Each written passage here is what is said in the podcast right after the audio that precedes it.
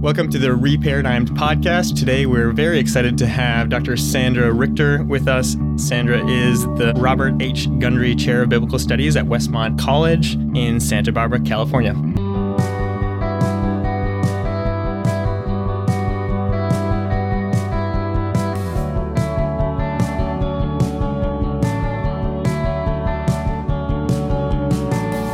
Are you doing today, Dr. Richter? Oh, I'm great, and it's great to be here. Thanks so much for the invitation. It looks nice and warm and sunny out there. We've got a much colder, more dreary day here. October actually is the height of Santa Barbara summer. Okay. Who knew? and for a girl raised in New England, I I joked my first five years here that I'd been waiting for five years for fall to come. and it finally dawned on me it wasn't coming. Any year now. Yeah. Maybe around February, we'll start getting a little bit of fall. But you guys have got the colors. So, we do. You know, enjoy that. So, we mentioned to you right before we started recording here that we really appreciated your book, Epic of Eden. We just want to plug that shamelessly for our listeners on our website.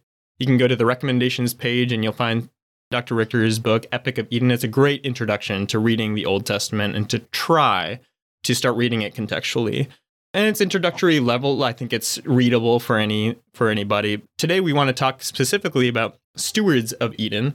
We're in an image of God series and we're talking particularly about creation care and what the image of God has to do with creation care. So that's a question for you. What does creation care have to do with the image of God or vice versa? Yeah, well, I think it's the essential issue. And this is whenever we step into a, um, a contemporary topic that affects society, when we step into issues of environmentalism or racism or political parties or you know dealing with marginalized what you know whatever the topic is that is affecting us as a society we are always uh, so tempted to launch into the newest ideology coming down the pike and because it's good and it's morally right as far as we can see, we sort of leave the biblical mandates, you know, mm. back in the rearview mirror.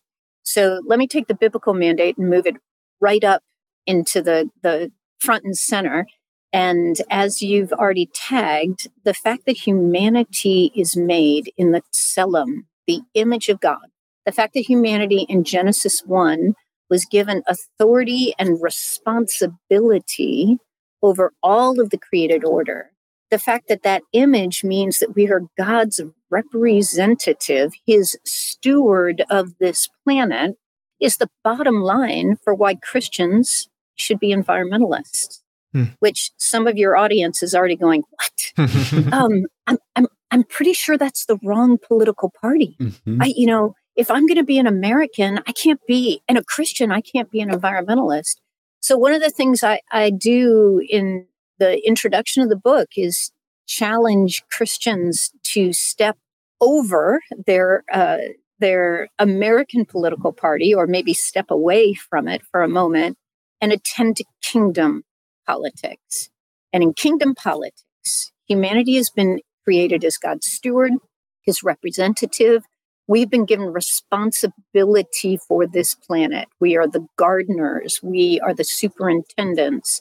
He is the landlord, we are the caretakers. And in that role, one of our responsibilities is the protection and the cultivation of the garden because that's what a good manager does, right? Like if God gave me a task, or if anybody gives me a task, a little domain to work and keep, we'll use the biblical language, then it would be my job to work and keep that and not to manage it in an unsustainable way. So that's how you see that, or let's just say environmental care fitting right in with the call to be the image of God to rule the earth and subdue it. Absolutely. This this first mandate that we received as God's creation, as God's uh, special creation was, uh, and for those who are familiar with Epic of Eden, we are, we are day 6b in the, the creation order, which communicates that days 1 through 6a are under not only our authority, but our stewardship as well. And when we move on to Genesis chapter 2 and uh, the second telling of the tale, Adam specifically, and the word Adam, Adam means humanity, right. is specifically charged to uh, tend and to protect mm-hmm. this garden. Um, the verbs are shamar and avad. They're very common, they're very standard um, to cultivate and to protect. So, how in the world has the church lost track of this set of commands, which stand at the very dawn of creation. Yeah, that that's kind of where we wanted to go next because honestly, I, in the introduction here, I didn't think anything you said would be all that controversial. In my mm-hmm. mind, it's not because it does seem like fairly straightforward. God tells you to like take care of the land, and so take care of the land, mm-hmm. or at least attempt to. But but that's kind of the question it, it isn't at all obvious to a lot of, I think, evangelical Christians in the United States mm-hmm. that we have mm-hmm. much, or we should have much of an interest in the land or in the creatures of the earth. We do tend to, you know, still view humanity as important, or at least preach that way, right? But we we don't seem to think there's much of a calling for us to care for the, let's just say, the environment. So mm-hmm. you give three reasons for that in your book, and you touched on one. You say mm-hmm. politics is maybe a reason why. You also say mm-hmm. the Western church is sometimes sheltered from the effects of mm-hmm. abuse of the environment, let's say. And then you also say mm-hmm. that our theological posture is often that all of God's creation, his good creation that was fallen, is bound for destruction. And so, what's mm-hmm. the point? Could you just touch on mm-hmm. those three again? Yeah, absolutely. So the the issue of politics, in my experience of speaking across not only this country, but other countries, seems to be the one that's most front and center. And for American Christians, and, and not just evangelicals, but American Christians, we, we will joke, not in California, but in other parts of the country, the joke will be, are you a Democrat or are you a Christian? and if I, you know, dare poke the bear here, um, what what what has happened yeah, you can edit that out. Just don't want. just don't poke the elephant, right? I'm just kidding. oh, now that was good. That was good. Okay.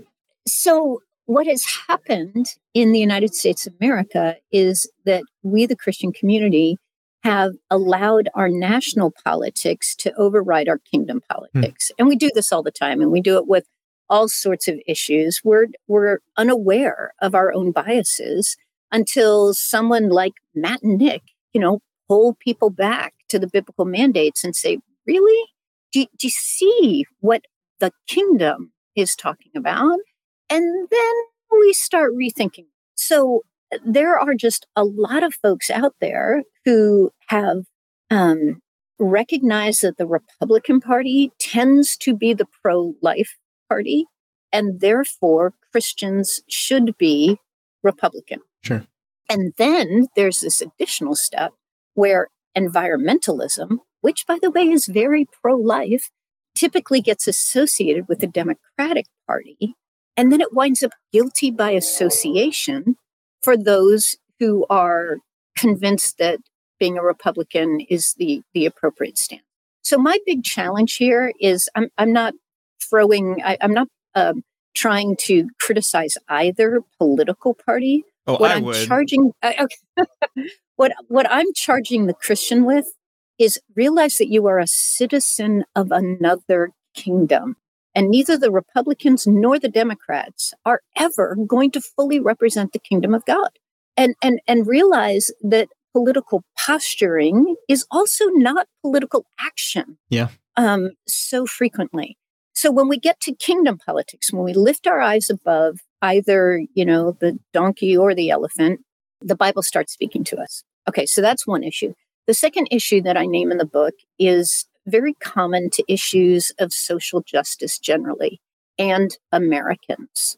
The, the United States of America is blessed to be a wealthy, secure nation. Now, certainly not everyone in this nation is wealthy or secure, but generally our borders are safe. Generally, our infrastructure functions and generally, Americans don't go hungry, generally. Because of that, it is often difficult for us to realize that the widow and the orphan are endangered and starving all over this planet. We don't see the refugee camps. We don't see the bowels of the Gaza Strip right now. We don't see Madagascar, where one out of every 10 Malagasy women dies in childbirth. Pause over that for a moment. One out of every 10.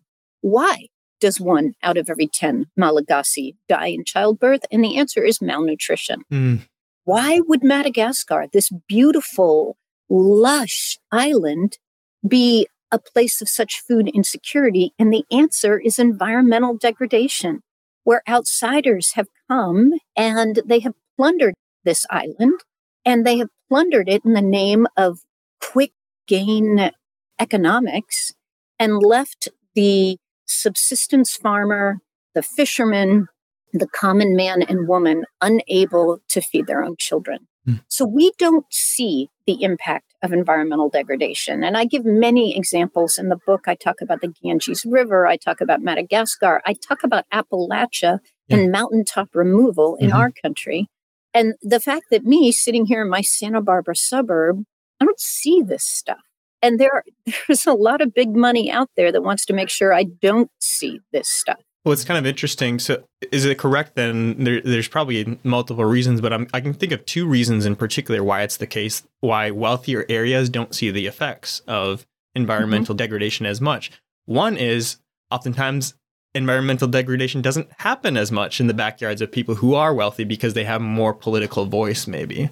Yes. They can complain louder because they have more political cachet um, or cash, one of the two or both. Um, but the other thing is, too, it seems to me that a person with less financial security, less financial wealth, simply cannot innovate or cannot purchase what they need to innovate when the change happens as much as someone with wealth can. So, for example, like if, let's just say in your backyard suburb of Santa Barbara, Mhm. right? If some company brought in some, I don't know, a bunch of chemicals and they leached them into the ground, right? You're probably still not gonna necessarily feel all the full brunt of that because you can innovate away from that. You can Mhm. purchase bottled water because you have the opportunity to do that. You don't have to drink the groundwater. There's this back door of escape from the effects of environmental degradation because wealthier countries and wealthier people can innovate so they keep themselves from the effect. Those are like Mhm. two that I can think of off the top of my head. There's probably more. Am I wrong? No, you're not wrong. And you can think of the Love Canal in New England. You can think of mountaintop removal and the poisoning of groundwater in Appalachia. Uh, my goodness, we can look at the enormous piles of trash in Haiti because there is no trash removal. Yeah. Um, I've been there. You're you're not exaggerating. It is worse than Yeah. anything you could say right now, and you, anything you say right now, Mhm. you're not exaggerating. Right.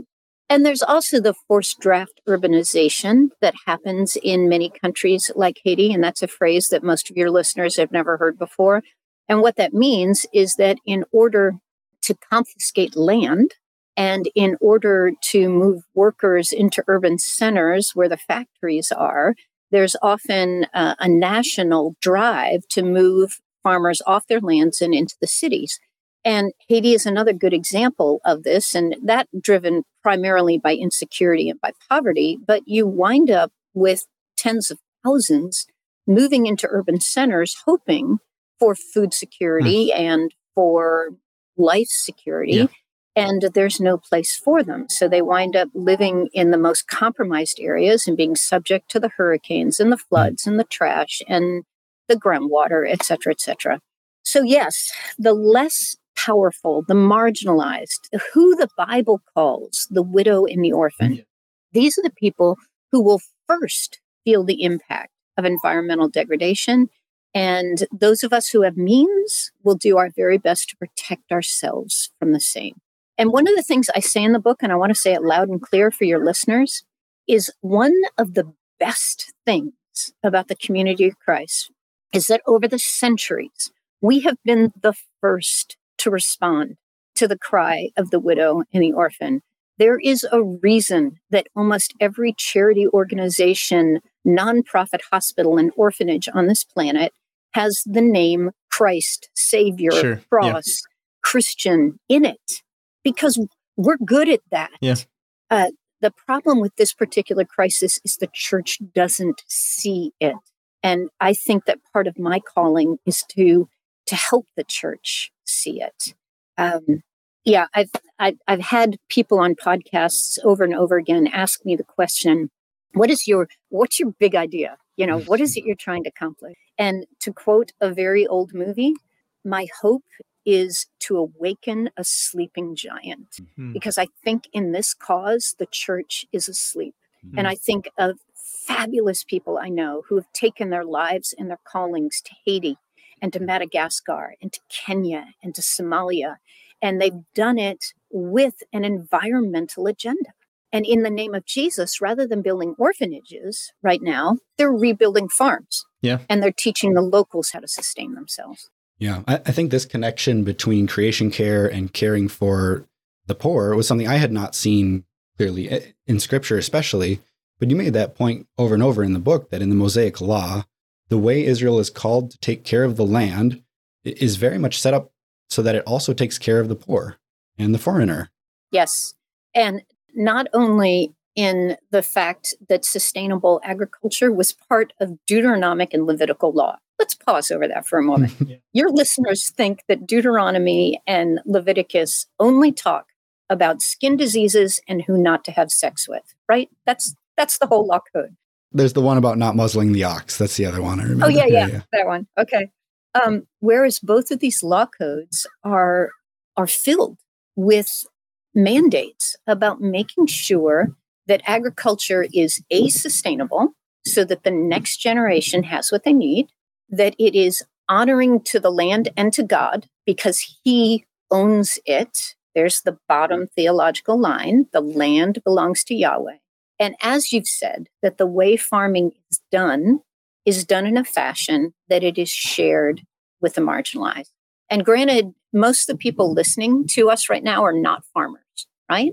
But that doesn't change the hermeneutical principle that the way we produce, the way we manufacture, the way we get food into our home and energy into our, our businesses has to be sustainable. Yeah. So that the next generation has what they need, so that we honor the God who owns it, and so the marginalized can survive. Those seem like three fairly important reasons. I can't argue with you there. Good. The, the last point, uh, why Christians have sometimes been anti-environmental. So you said politics. You said we are sometimes shielded from its effects. And the last one is our theological posture that says the creation's going to go to hell in a handbasket anyway. Yes. I was actually speaking at Denver Seminary a number of months ago, and the folks in the audience actually had an acronym for It's All Gonna Burn Anyway. I had never heard it before. I should have written it down. Okay. Was it so like a, a you, joke or was they, were they serious? Well, they were, they were, I mean, they were there because they were allies to environmental concern. okay. Okay. But they had heard the acronym a number of times and yeah, I'm going to have to call someone and get that back. Yeah. So, so what you're after is um, what we could read in Second Peter chapter three. Yeah. Uh, but the day of the Lord will come like a thief, in which the heavens will pass away with a roar, and the elements will be destroyed with intense heat, and the earth and its works will be burned up. All right. So, just a straightforward reading of that text tells me that you know, every endangered species, every water system, um, every resplendent field in the Midwest is is going to burn up. And if I were reading that text in isolation, um, I would be convinced of the same. But one of the things I do in the book is I help the reader recognize that these passages of ultimate judgment are sprinkled throughout the entire Bible and in the Old Testament, they're spoken of as the day of the Lord, which is the day when Yahweh shows up. He judges the wicked and he delivers the, the marginalized. When we get to the New Covenant, the day of Yahweh is reinterpreted as the parousia, the second coming, when the rider on the white horse breaks through the clouds. And essentially, what he's doing is he's marching on this planet. And again, if your readership knows Epic of Eden, they know that the bottom line here is that when humanity rebelled, uh, God said, All right, it's your planet. Good luck. here we are with the lovely mess we've made. And the solution to this problem is for God to reclaim this planet and set all things right. Okay, that's the ultimate solution. That ultimate solution has several demarcators. One of them is judgment. Yeah, every oppressor, every evil dictatorship, every torturer and pedophile um, is going to finally get their due. Uh, the other is deliverance. Those who have been faithful and their allegiance to the kingdom um, has not failed will be delivered. And in that judgment and in that deliverance, we also have resurrection. Yeah. And that resurrection is of us, the kingdom citizenry. This is the hope we live and die for. But what a lot of Christians miss is that the planet is actually part of the resurrection story. So I'm just going to jump over to Romans chapter 8, and then I promise to circle back to the it's all going to burn thing.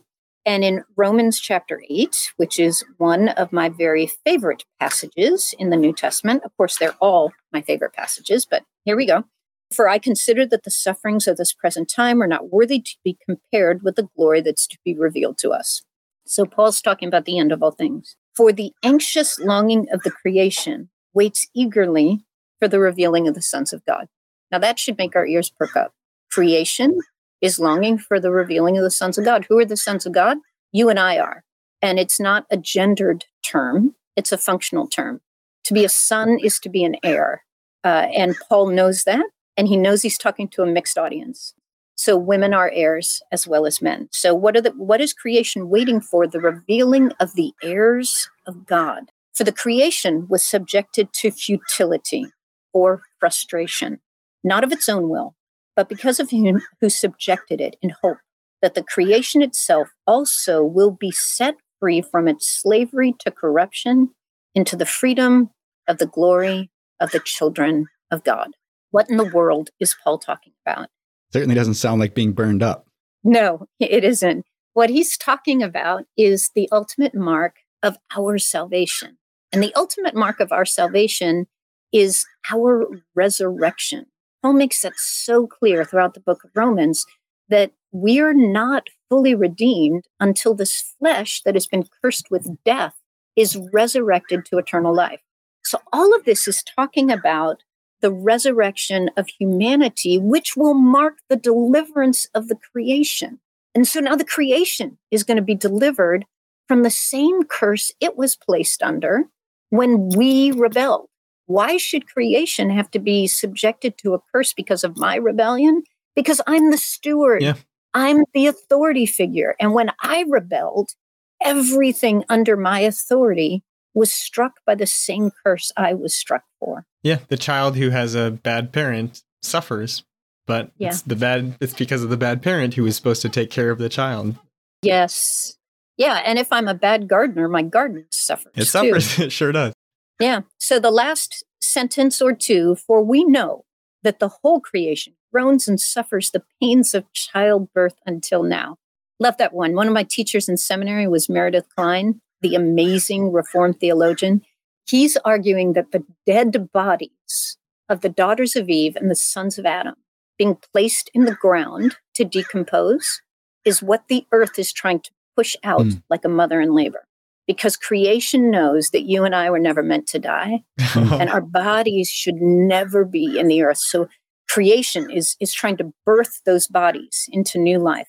And not only this, but also we ourselves having the first fruits of the Spirit, even we ourselves growing within ourselves, waiting eagerly for our adoption as sons, heirs, the redemption of our bodies. So, what Paul's theology is here is that in our rebellion, everything days one to six in the creation narrative. We're subject to the curse of our rebellion. And that with the redemption of humanity, all of creation is redeemed as well. And if we jump over to Revelation, we hear about the new heavens and the new earth, and that that rebirthed heaven and earth is actually heaven. Yeah. The heaven that we talk right. about. So the big plan is not just fire insurance for you and me and the people we love. The big plan is the resurrection of this planet. So if God intends to resurrect this planet, it's not disposable. It's not all going to burn. so then that last question is so where does the burning language come from? And the answer is that uh, the language that is being used in Peter and Thessalonians about fire and destruction is language that he's pulling out of the Old Testament lexicon. And those are always the terms used for the judgment. And if we take what I say in the book is if we take the Old Testament lexicon and we apply it to the New Testament passages, we've got it. There's going to be a massive judgment. And in that massive judgment, there will be the final outpouring of mercy for all the oppressed. And in that process, we in this planet will be resurrected. Yeah. Because we are, we are not disposable and it is not. Yeah, and burning is obviously an image for purifying. Uh, we all we all know the idea of heating up metals and sifting out the metals that aren't wanted or the the contents that aren't wanted. Yeah, I was going to say too just explicitly, the same type of descriptors are used of the land of Israel when they're when like exile is is promised mm-hmm. upon them. And so I don't know of a time when the land of Israel in ancient times was ever completely literally scorched. I don't I don't think that's mm-hmm. actually what happened there, but judgment certainly came and that mm-hmm. picturesque mm-hmm. language of a scorching of the land is used of mm-hmm. that judgment. Yeah. And one of the images of the return of the king, illusion intentional, uh, is that the land will flower and fruit, and once again, as it did in the days of Eden, provide all of the needs that humanity has. Hmm. Which, by the way, is a big part of the curse that the planet does not produce as it ought because of the curse we brought. Well, it certainly seems that if God created and designed humanity to be these image bearers who are mm-hmm. where creation care is an important part of who humans are, that if God was going to restore humanity, that without that ability to continue interacting with creation on somehow, could it really be a full restoration? Mm-hmm. And it cannot be. And partly because you and I are creatures. We were never designed to float around the heavenlies. We're not angels. We're not part of the Elohim, the citizenry of the immaterial world. We are material. Yeah. And uh, we're, you know, we're made out of the soil and we're designed to live here.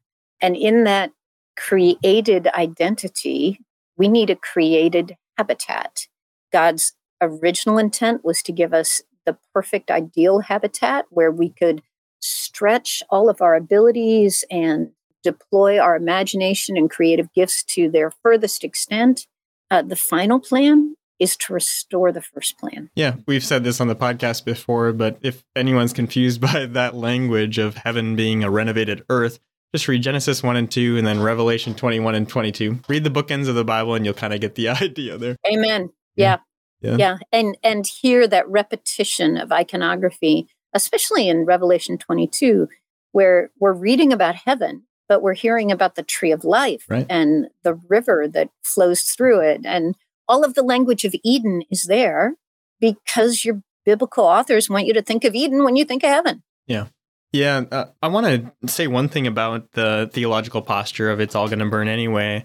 I do want to acknowledge, and I think you would too, that th- there does seem to be a profound mystery about how much continuity there really will be between this world mm-hmm. and the resurrected one. It's mm-hmm. that's even difficult to understand about our own bodies. You know, when mm-hmm. Jesus was resurrected, his his body was gone from the tomb, but how did that transformation take place? So there is a continuity question is this creation discontinuous with the new creation or is it somehow transformed? I don't know if anyone knows exactly what that looks like, but one thing that I've said many times to my friends is I think it is important that no matter what type of continuity there is between this world and the next, the next is a physical one, just like this one. Mm-hmm. And mm-hmm. we are supposed to be preaching about this new world to come, this new creation. As we're preaching that message, don't we want to be living that out in our little pocket of society, in our little pocket of earth, in the here and now to showcase what that could be in key ways, in real ways, albeit maybe limited ways? And I, I want to affirm that. The New Testament scholars that I use both in stewards and in all of my research on environmentalism, the N.T. Wrights, Gunton, Moo, Ben Witherington, they would all say exactly what you said that we know there's continuity. We know that the disciples eventually recognized Jesus. We know that he kept the scars of his execution. But we also know that his resurrected body was different enough that well one he's walking through locked doors Mhm. apparently and two his own disciples don't fully recognize him so yeah i do not claim to have the bottom line on the continuity but what i do claim is that that continuity communicates value it communicates value and we sometimes with a premillennialist, dispensationalist, you know, some of the various theological streams that have fed into the evangelical movement, we have kind of been lulled to sleep on, on that particular topic. Hmm. And also, we're just distracted. You know, we're distracted by our own needs, wants, and comfort. Now, you said something else in there that I really wanted to tag into the idea of our own little pocket Yeah. of our world. I just wanted to tag that, and I'd, I'd love to hear more from you guys as well. Usually, when I get to the end of a, lecture or a set of lectures on environmentalism, 95 times out of 100, the audience is like, okay, what do we do? You know, it, it really doesn't take a lot to awaken the passionate church on these issues. But what does happen in that moment is we wind up face to face with how profoundly difficult the task actually is. Mhm.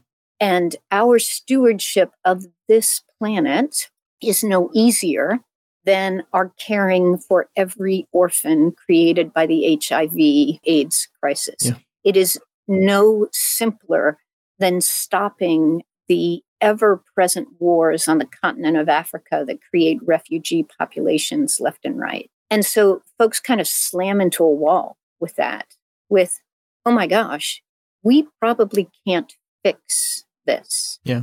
And I'd like to throw that back to you guys and just kind of ask you the question as you crash into that wall, what do you start thinking about? Mm-hmm.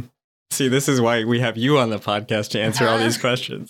That's actually where we're going here towards Oh, the end of this interview is basically asking the question with with the prerequisite that it, it doesn't seem to me that any Christian environmental ethic would tell us all the simple solutions. Not at all. Mm-hmm. It does seem to give us a general posture toward environmental care. And our posture toward environmental care should obviously be that of trying to take responsibility and to do better and to be sustainable. Mm-hmm. That that does not mean that all the I think you mentioned this earlier, all the innovative solutions that people have or the fad of the day doesn't mean that they're all right or they're all the best way to do it. Absolutely. Not at all. But I, I do think that the Christian environmental ethic should not be one of dismissiveness Mhm. towards those who are bringing bringing forward issues. So, well, since you turned the question on us, uh-huh. Personally, I, I I get totally overwhelmed. I Mhm. I wouldn't know what to do. I don't have that much power. It's not like I'm a political person who has like policy Mhm. making ability or anything like that. Mhm. All I know how to do is try to clean up my own life with my own family, with my own property first, and then with my family and friends. Um, hopefully, church community to get them on board with being as environmentally sustainable as possible. Mhm. I mean, that's that's doable to start with your own home. I think, right? Mhm. Um, okay, I'll launch in here. I respond the same way. I find it overwhelming. And uh, when your readers get to the appendix of Stewards of Eden, I'll open the chapter with an article that I read coming out of April 2018 in uh, Sierra Club. By the way, Sierra Club is one of the environmental organizations I'll recommend. It is not perfect. You will not agree with everything that they support and do, but they're very effective and they're good with their finances. I trust them, is what I'm trying to say. I love the end of your book, by the way, where you provided a bunch of resources. Mm. That was very helpful. Thank you. I'm glad. Um, so uh, there's a climate science guy. His name was Eric Holthaus, and he was being interviewed, and he confessed that his research into climate change had landed him in a therapist chair Oh. in need of help with unmanageable anxiety. And the quote is like many people who care about the fate of this planet, I've spent most of the past year alternating between soul crushing despair and headstrong hope. So, first of all, let me say that your experience of being overwhelmed, welcome to the world of environmental concern. But of course, if you were deep invested in the orphan problem, if you were deeply invested in the HIV AIDS problem, if you were deeply invested in marginalized youth in the inner city, you'd probably be feeling the same way. Hmm. And the reason we feel that way is because we're swimming upstream. We're swimming upstream against Adam's curse. Yeah. And we're swimming upstream as citizens of another kingdom. So as we sit here on this podcast and as your audience listens, how many of us feel those set of feelings? And I can tell you that every one of us who truly desires to make a difference in this fallen world, we feel those feelings because of that upstream reality. So, what does Paul say to us? Yeah. Over and over and over again, Paul says us, tells us to have hope. Paul tells us to keep swinging. Paul tells us to stay in the fight because Christ has overcome this world. Yeah, the light has been introduced to the darkness and the darkness has not overcome it. Hmm. And he tells us over and over again that it looks bad. yeah. It looks really bad. But the job of the Christian is to be salt and light in, in the midst of this. So that's what I wind up telling my audiences that being a good steward of creation looks the same as dedicating a portion of my income to Compassion International. And it looks the same as taking time out of my crazy week to disciple some kid on the margins at the local high school. It's a drop in the bucket. And I know it's a drop in the bucket, but sanctification in my own life demands it. Mm. And, and then I think about the cumulative impact of sanctification. Right. And what the church has been able to do on this planet when we stuck to our guns. And, and I'm, I'm thinking about the current political climate, you know, and oh my gosh, are we polarized and the world is at each other's throats? And maybe when we stuck to our guns was a poor choice of words there. um, we stayed in the fight. Can I go there? The watchman stayed on the wall. Um, but that political climate, right? Where everyone is polarizing and everyone's at each other's throats, and you can't, you know, post a picture of your favorite blenders without someone being offended, right? As I interact with friends and family, and they get mad at the church, you know, stay out of politics. Yeah. If you, you if you just stay in your own place, you know, stay in your lane, everything will be fine. And then I think about the abolitionist movement, and I think about the temperance movement. I think about women's rights, and I think about orphan legislation and child welfare laws. And guess where all those things came from? Christian church. They came from the church, yeah, who stayed in the fight. So, all that to say, I can clean up my own life. I can listen to the sermon for myself.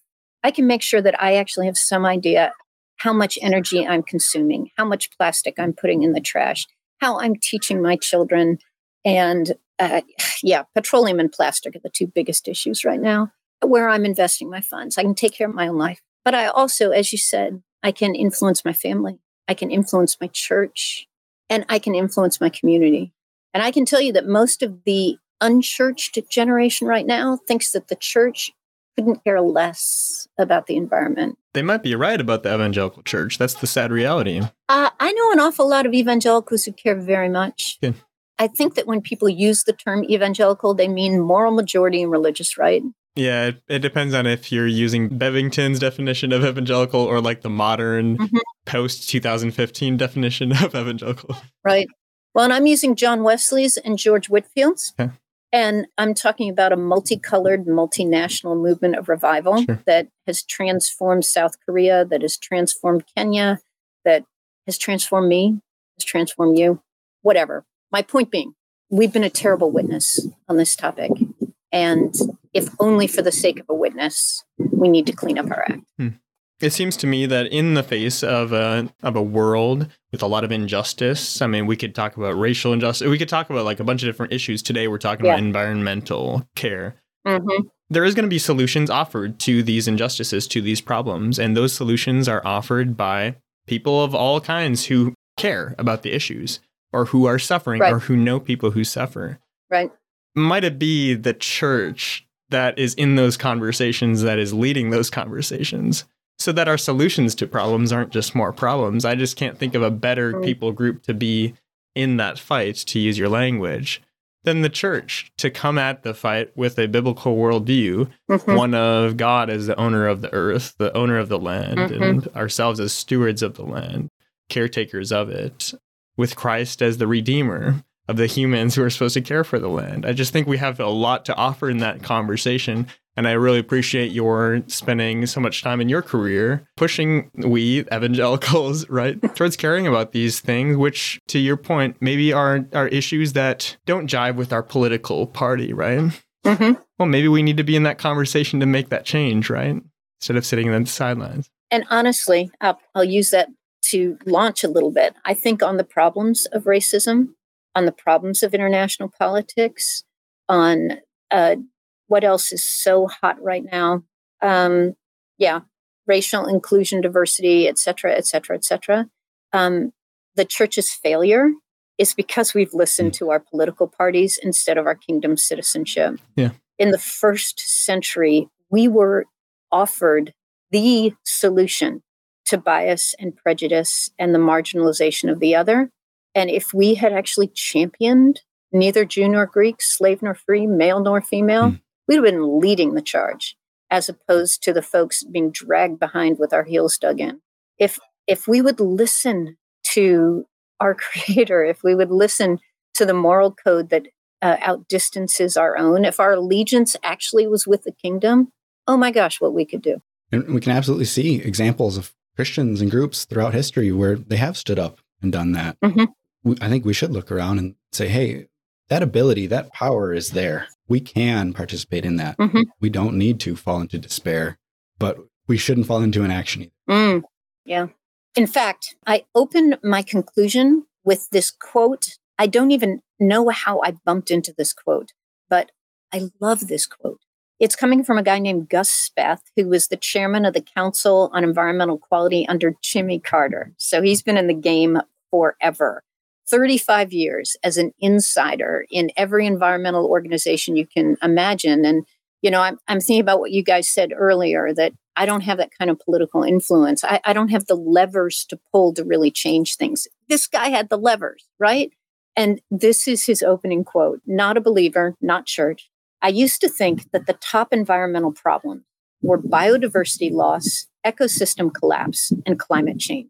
I thought that 30 years of good science could address these problems. I was wrong. The top environmental problems are selfishness, greed, and apathy. And to deal with these, we need a cultural and spiritual transformation. And we scientists, we don't know how to do that. Mm. I hear that quote, and my first response is put me in, coach. I know how to do that. we know the, answer. knows how to do that. Mm. Yeah. Yeah. So, for all of our listeners, I mean, it might be the case that you've always just by default been a skeptic of any type of talk of environmental degradation or anything because you perceive it as being on one side of the political aisle that you don't perceive yourself to be on or whatever. Um, I, I really hope that any listener that's in that position at least considers the theological basis for having an open ear towards cries of injustice, towards cries of mismanagement and is open minded towards the solutions.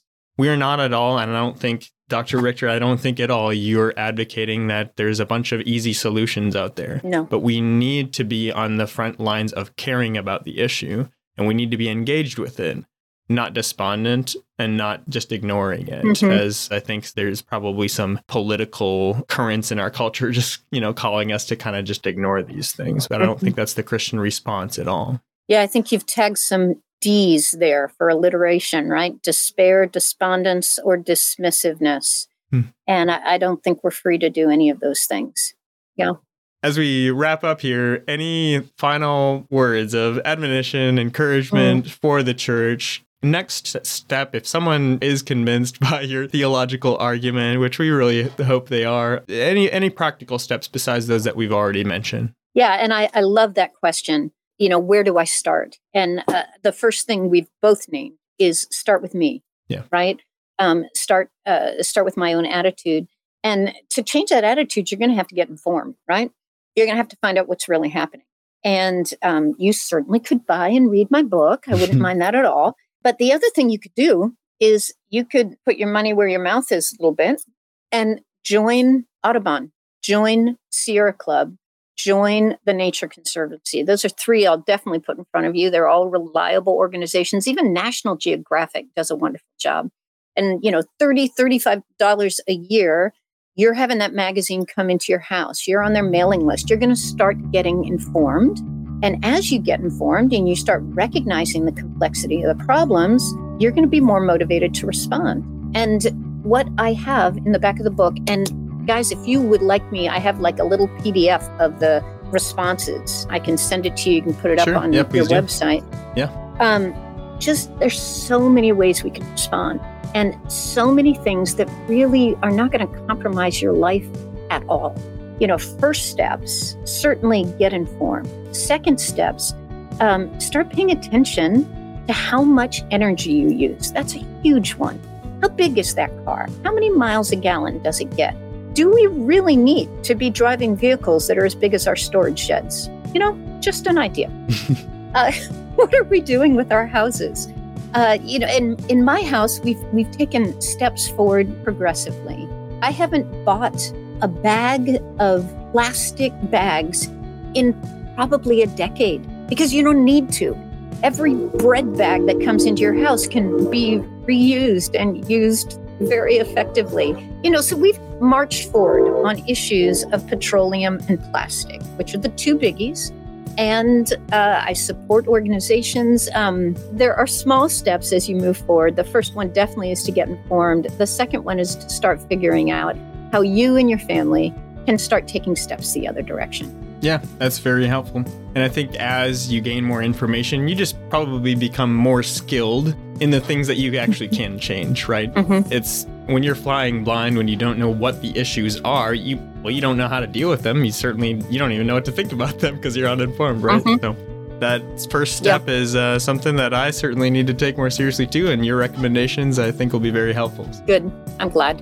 We Yeah. appreciate your time today. Thanks for hopping on. Oh, absolutely. Thank you for the invitation and thanks for engaging such an important topic with your audience. Sure. Yeah. Yeah. We appreciate it. Enjoy the California weather. Okay. Thanks, guys.